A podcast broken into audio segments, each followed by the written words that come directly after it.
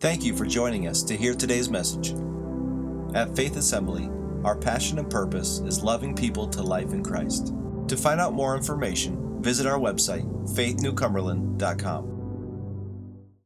we believe, we know that Christ has always been. And, and so when I, when I use some of this terminology, it's just, we kind of understand before Christ, just like dates BC, you know, BC, before Christ. Well, Christ always was. He was since the foundations of the world. But before his, his, his moment, before, as Galatians says, his time, his, that epic time when he was to come and to appear and bring that, that messiahship, that anointing presence of what God was doing. So before Christ, there was a season, there was a stage of God's presence that looks very different than it looks today. So let's look at some of that this morning. If you're with me, buckle up, get ready, buttercup, huh?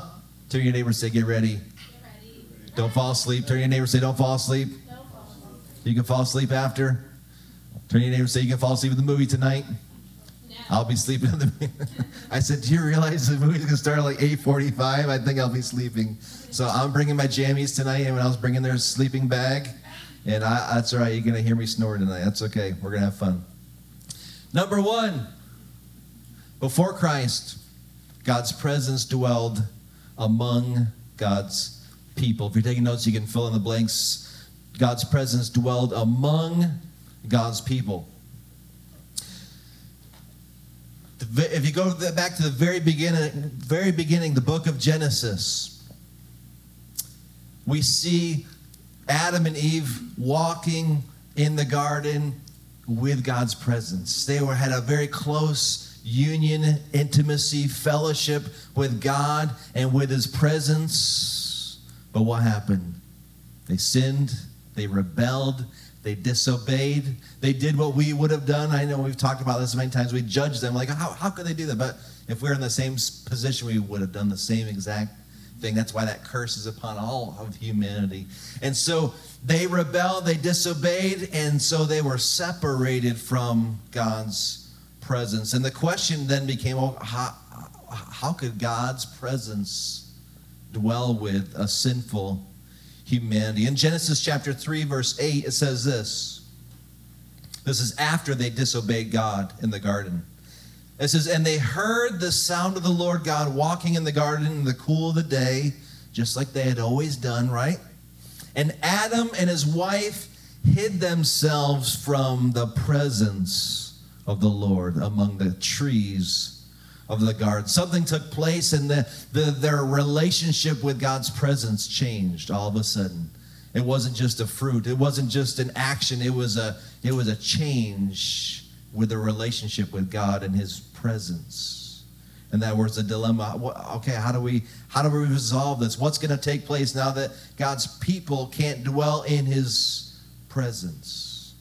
And then we, we fast forward to the next chapter, chapter four. We see Cain and Abel. And Cain, what does he do? He does what every good brother does. He kills his other brother, right?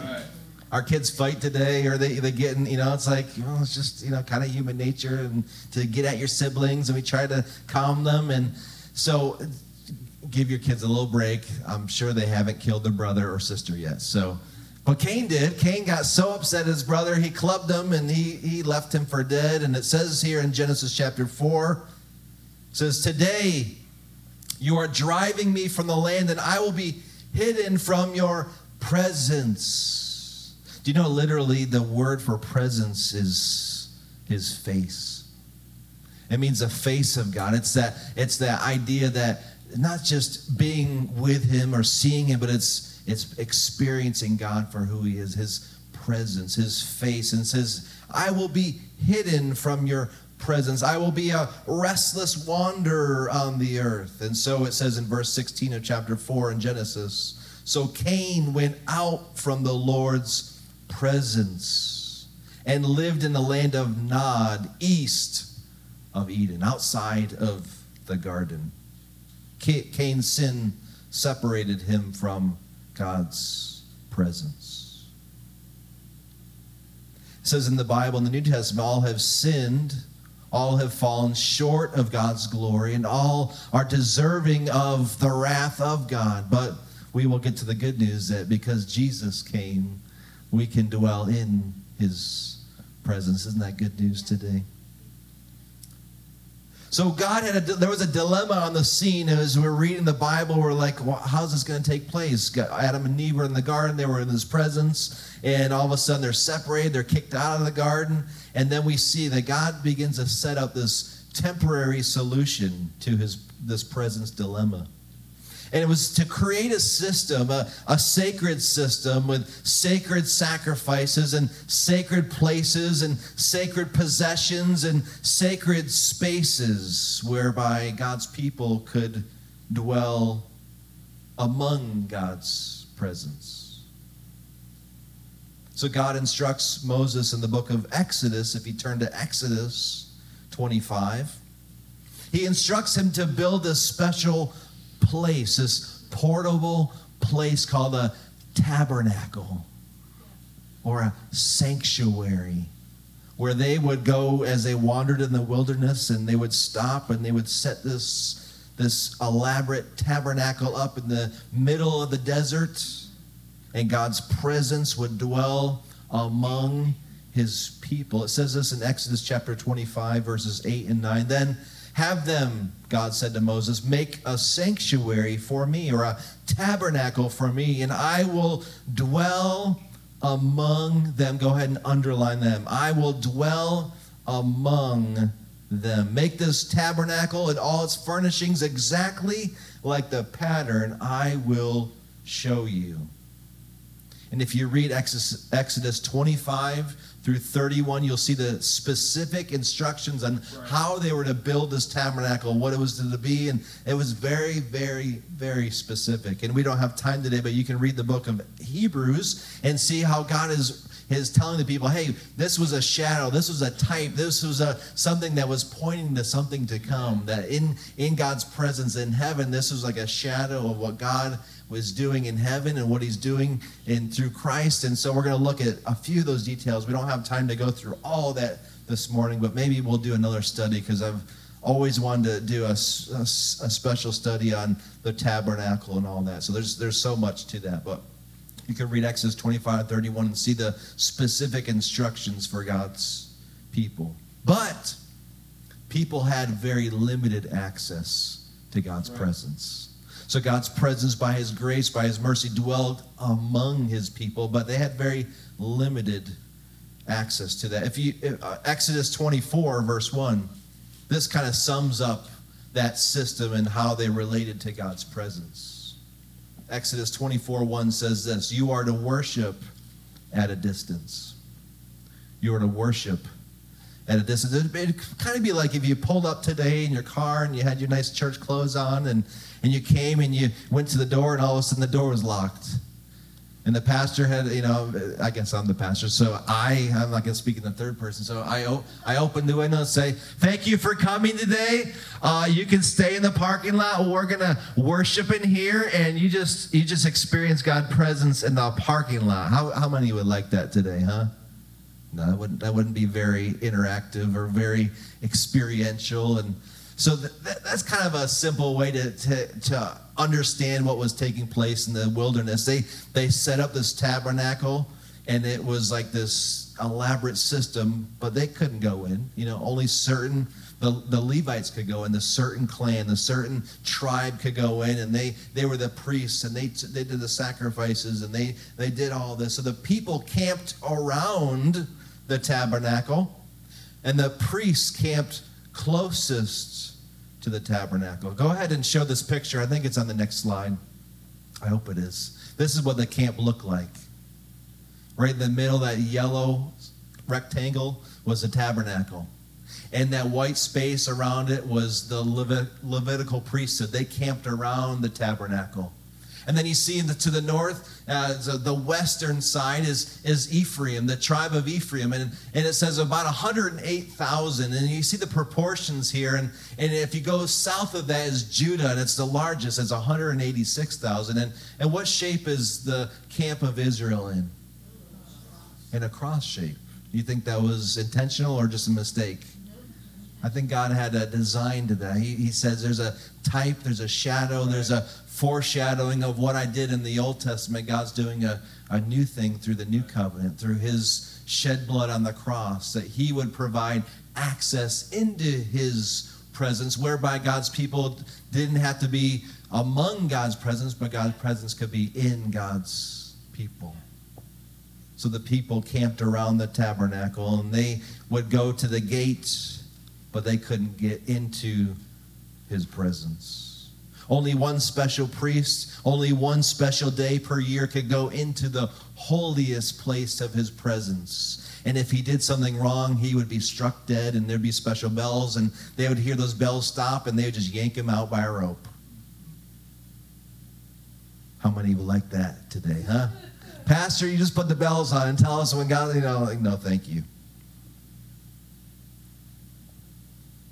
Moses had special, limited access to God's presence. Exodus chapter 34.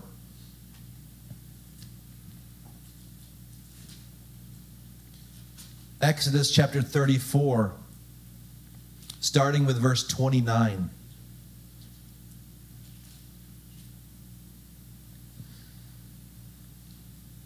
Moses had this special tent of meeting that he would go and he would experience God's presence. He would meet with the Lord. And, and I love what it says. It's, um,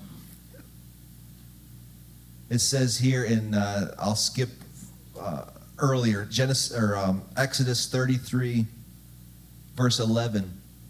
It says, The Lord would speak to Moses face to face as a man speaks with his friend. Then Moses would return to the camp but his young aide, Joshua, did not leave the tent. I love that. Talking about mentoring and raising up the next generation. Moses brought Joshua into his into the presence, the special presence of God, and he would meet with him face to face, and Joshua was an eyewitness. And who was to take over from, for Moses? It was Joshua, right? and he knew that that God's presence and God's power, and he knew he knew the answer. And so when God said, "I'm going to lead you out, don't be afraid. I am always with you," and Joshua was, "All right, you were with Moses. I knew your presence, and I can do this by your help." So skipping forward to Gen- or Exodus chapter 34, starting with verse 29, when Moses came down from Mount Sinai with two tablets of the testimony in his hands, he was not aware that his face was radiant because he had, spit, he had spoken with the Lord. He came down from the mountain. His face was radiant because he had spoken with the Lord. When Aaron and all the uh, Israelites saw Moses, his face was radiant and they were so excited. No, they were so afraid. Right. They said, Cover up, Moses. But Moses called to them. So Aaron and all the leaders in the community came back to him and he spoke to them. Afterwards, all the Israelites came near him and he gave them all the commands the Lord had given him on Mount Sinai. When Moses finished speaking to them, he put a what over his face? A veil over his face. But whenever he entered the Lord's presence to speak with him, he removed the veil until he came out. And when he came out and told the Israelites what he had been commanded, they saw that his face was radiant. Then Moses put the veil back over his face until he went in to speak with the Lord. There was a veil of separation, right? There was a this radiant glory that he'd have to cover because the people were afraid of God's presence. Because why? They they they had to worship at a distance. God's presence is something to be scared of, and I'm not holy, and God is, and well, let's just keep at arm's length. And that was their relationship with His presence. There was a veil separating them from God's presence. Before Christ, God's presence dwelled among God's people. Number two this morning, with Christ God's presence dwelled with God's people. When Jesus was born of a virgin, they said his name will be Emmanuel. And what does Emmanuel mean? God with us. Not God among us, God with us.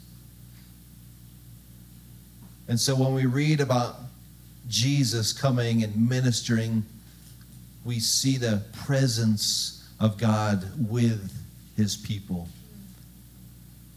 There wasn't a distance anymore. They could touch him, and he even spit on some uh, you know mud and put it on some eyes, and he he ministered to people in a personal way. And John just, just kind of summarizes what Jesus did. And he says this in John chapter one. It says, In the beginning was the Word, and the Word was with God, and the Word was God. He was with God in the beginning. Through him all things were made. Without him, nothing was made that has been made. In him was life, and that life was a light of men. The light shines in the darkness, but the darkness has not understood it. There came a man who was sent from God. His name was John. He came as a witness to testify concerning that light, so that through him all men might believe. He himself was not the light, he came only as a witness to the light. The true light that gives light to every man was coming into the world. He was in the world, and though the world was made through him, the world did not recognize him. He came to that which was his own, but his own did not receive him. Yet to all who received him, to those who believed in his name, he gave the right to become children of God, children born not of natural descent, nor of human decision, or a husband's will, but born of God. The Word became flesh and made his dwelling, his, what word is that? His tabernacle. His, right. he, it literally means God pitched his tent among his right. people. In the Old Testament, God's people pitched his, their tents around God's presence in the New Testament, God says, I'm going to come and I'm going to pitch my tent right in your presence, right among you, right with you. God's presence came to camp out redneck style with God's people, huh? We're in Pennsylvania. This is camp out trailer territory. You get, take it. Anybody have a camper? You know, RV. Uh, Mike and Carol, they got the RV. They love to travel. It's like it's like Jesus loaded up his RV and said, "I'm coming to Earth, and I'm camping out with my peeps."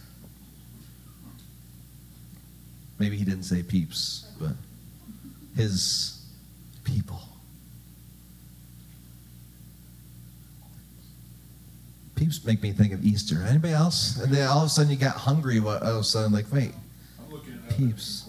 That's right. I think it's yes.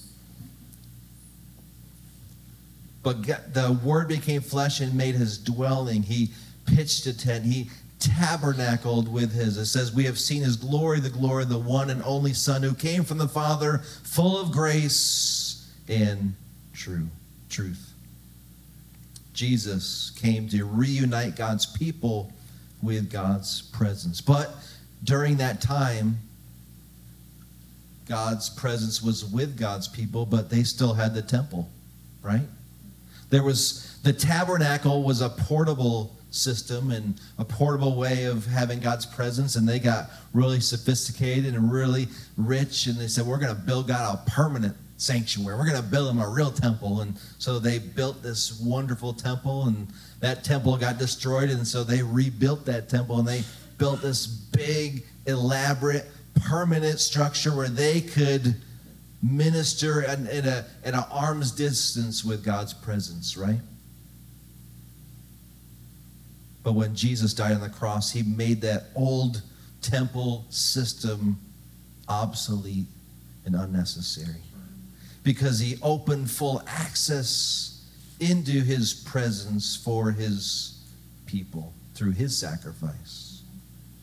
Matthew 27 says it this way it says, When Jesus had cried out again in a loud voice, he gave up his spirit. At that moment, the curtain of the temple was torn in two from top to bottom. The earth shook, the rocks split, and the tombs broke open. The curtain, the veil of separation was torn into. Go ahead and uh, take a look at this video describing the tabernacle, the temple, and the tearing of the veil. It's the last video on the uh, Pro Presenter there, Art. We're going to start off with the nation of Israel with this aerial view uh, in the Sinai desert. And we're going to zoom in. And as we zoom in, you're going to see millions of tents that now make up the grand nation of Israel that God has built and developed. And as it zooms in, you're going to see in the center of their community is the presence of God or the tabernacle. And that's the same way it should be in our lives. In the center of our families, in the center of our church, in the center of our lives should be the presence of God. And as we zoom in a little closer, you can see that there is the tabernacle, and around it is this thing called the outer court. It is here that the people of Israel would enter into the outer court and they would bring their sacrifices like lambs to the priest to be offered up for the forgiveness of sin. Now, what I want to do is I want to lift up if uh, the, the side of the tabernacle and show you two rooms inside of the tabernacle. Here on the right is a place called the holy place. It is here that the high priest and the priests would do their work. No one else was allowed to enter. They would bake bread and they would burn incense, and an amazing aroma would come out of this room. It is here that they did their work. Now, off to the left, we have the most holy place, or a room that we often call the Holy of Holies. It is here, with the Ark of the Covenant, that God's presence resided a room only 15 feet by 15 feet, the size of a, a modest bedroom. But it was here that the presence of God resided. And it was only the opportunity of the high priest once a year, and only the high priest, to enter behind this room into the presence of God to offer up a sacrifice for the forgiveness of sin of all the people of Israel. The Hebrews called it Yom Kippur. We call it the Day of atonement. Now, let me uh, peek in a little bit closer to this, um, how this room is divided. This room is divided by a grand curtain. Let me tell you a few things about the curtain. First of all, it was very thick, made of animal skin, impossible to tear. Number two, God instructed Moses that this curtain should be made of the colors blue, purple, and scarlet. Now, let me uh, zoom in a little closer and see if you can see this. You will see that there uh, was, was these cherubim that God instructed Moses to embroider into the curtain. Yes, the same cherubim that stood at the entrance of the Garden of Eden, preventing people from entering into the garden, now symbolically are on this curtain, preventing people from entering into the Holy of Holies or the presence of God. Now let's fast forward to the time of Jesus Christ. The tabernacle, this mobile tent of curtains, is replaced by a thing called the temple, a solid and grand structure of stone. I want to take you now into the uh, temple. And now we're in the temple, in the room of the holy place. This is how it would actually look. And I'm going to zoom around and we're going to come to that curtain and how it looked at the time of Jesus in the New Testament. Now I'm going to scroll up the curtain and I want you to see this incredible work of art that stood as a barrier between the presence of God and the people. It is still 15 feet wide, but it is 42 feet high, standing there declaring, No one is allowed to enter. Now let's go to the day that Jesus hung on the cross. Listen carefully. Matthew chapter 27 verses 51, 50 and 51 says, And when Jesus had cried out again in a loud voice, he gave up his spirit. At that moment, the curtain of the temple was torn in two from top to bottom. Now we know that this curtain being torn in two from top to bottom was no act of man. It was thick and impossible to tear, but it was torn from the top to the bottom, 42 feet high. Even David Robinson couldn't reach that. This was an act of God. The question is, what does it mean? What does the curtain have to do with the death of Jesus? Hebrews chapter 10, verses 19 and 20 tells us listen to this that Jesus is the curtain. This passage of scripture tells us that all along the curtain was there, standing as a symbol of what was to come in Jesus Christ. The only way to gain access to God the Father in the Old Testament was through the curtain. And now we learn in the New Testament that the only way to gain access through God is through Jesus Christ. John chapter 14 and verse 6 makes more sense now when Jesus said, I am the way, the truth, and the life. No one comes to the Father except through me. Now it makes sense that the curtain that was first hung 1470 years ago was made of purple and of scarlet. Purple representing the royalty of Jesus Christ, the King of Kings, and scarlet representing the blood of Jesus Christ. The blood that would flow down the curtain, the blood that would flow down the body of Christ on that day when it was torn or it was pierced by the Roman soldier to open up a way for us to come to God.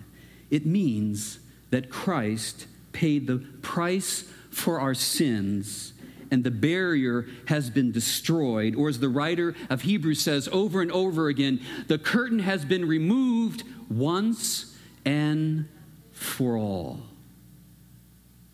It means that the presence of God has been released from this little 15 by 15 room. But the question you should be asking is where did he go?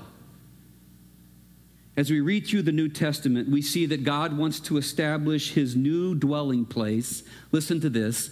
God wants to establish his new dwelling place after the crucifixion and resurrection of Christ, not in a tabernacle made with curtains, not in a tent made with stone, but he wants to make his new temple in me and in you. Number three, in Christ, God's presence dwells in God's people. Paul reminds us as he writes these words in 1 Corinthians 3:16, "Do you not know that you are the temple of God and that the spirit of God dwells in you?"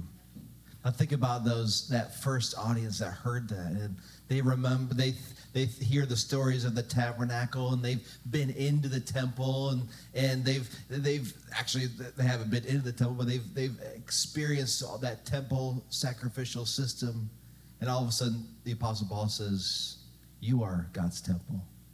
God's presence now dwells in you.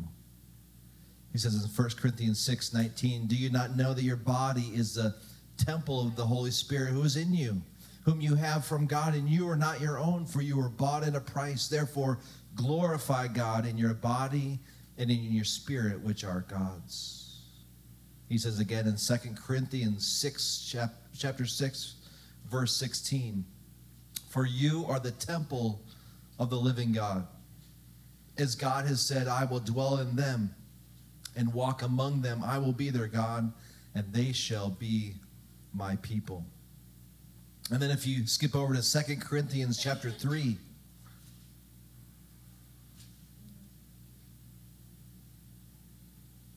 starting with verse 7. And just remember, before we read that, remember Moses with the veil covering and uncovering and separating. And says here in Second Corinthians chapter 3, starting with verse 7. Now, if the ministry that brought death, which was engraved in letters on stone, came with glory, so that the Israelites could not look steadily at the face of Moses because of its glory, fading though it was, will not the ministry of the Spirit be even more glorious? If the ministry that condemns men is glorious, how much more glorious is the ministry that brings righteousness? For what was glorious has no glory now in comparison with the surpassing glory. And if what was fading away came with glory, how much greater is the glory of that which last. Therefore, since we have such a hope, we are very bold. We are not like Moses, who would put a veil over his face to keep the Israelites from gazing at it while the radiance was fading away, but their minds were made dull. For to this day, the same veil remains when the old covenant is read. It has not been removed because only in Christ is it taken away. There's people that can read the Bible and they can hear the Bible, but until the Holy Spirit begins to do that work and remove those blinders off their spiritual eyes. They they can't see. They just think, oh, that's just that's just foolishness to them. The cross is foolishness to those who are perishing. Even to this day, it says in verse 15, when Moses has read, a veil covers their hearts, but whenever anyone turns to the Lord, the veil is taken away. Now, the Lord is the Spirit, and where the Spirit of the Lord is, there is freedom. And we, verse 18, who with unveiled faces all reflect the Lord's glory, are being transformed into his likeness with ever increasing glory, which comes from the Lord who is the Spirit. Have you ever had someone say, What is different about you?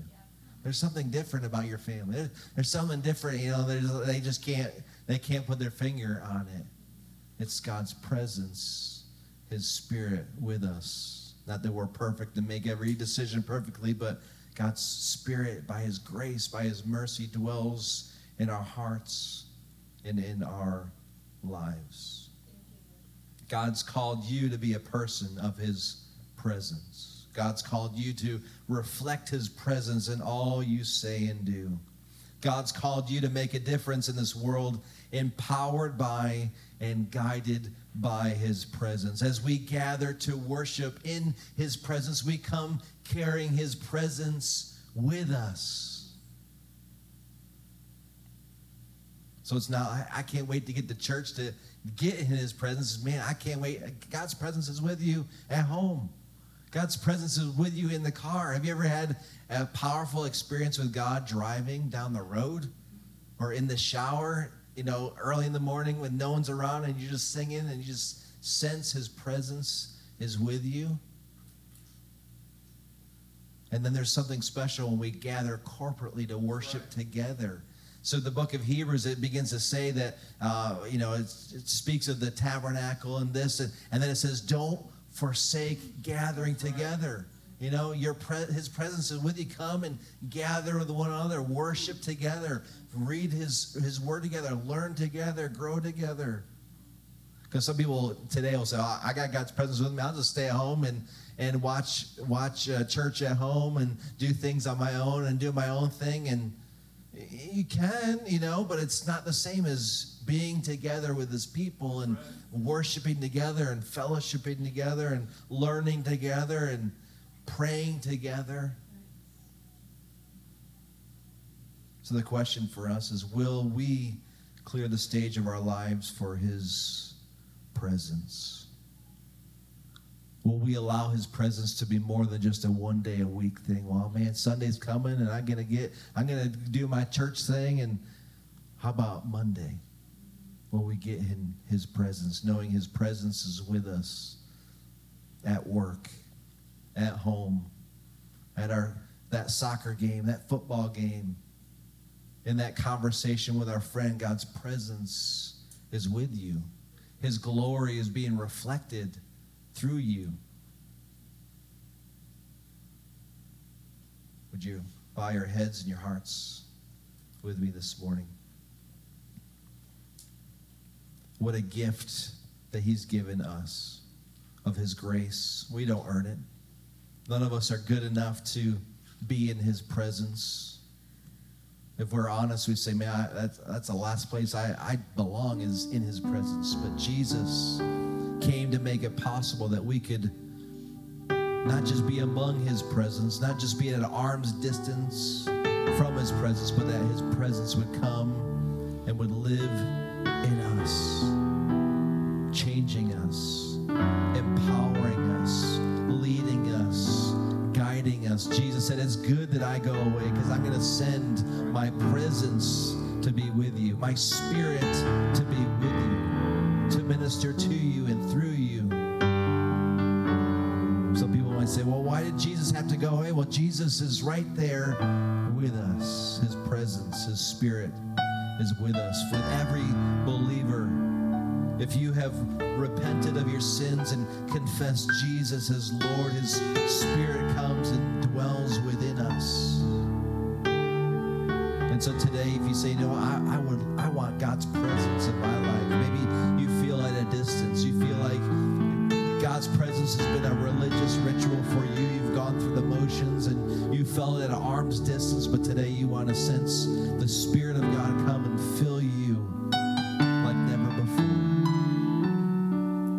Just invite Him in today. Maybe there's some unconfessed sin in your life. Say, Jesus, I, I just, I admit my wrongs. I acknowledge my need for you, Jesus.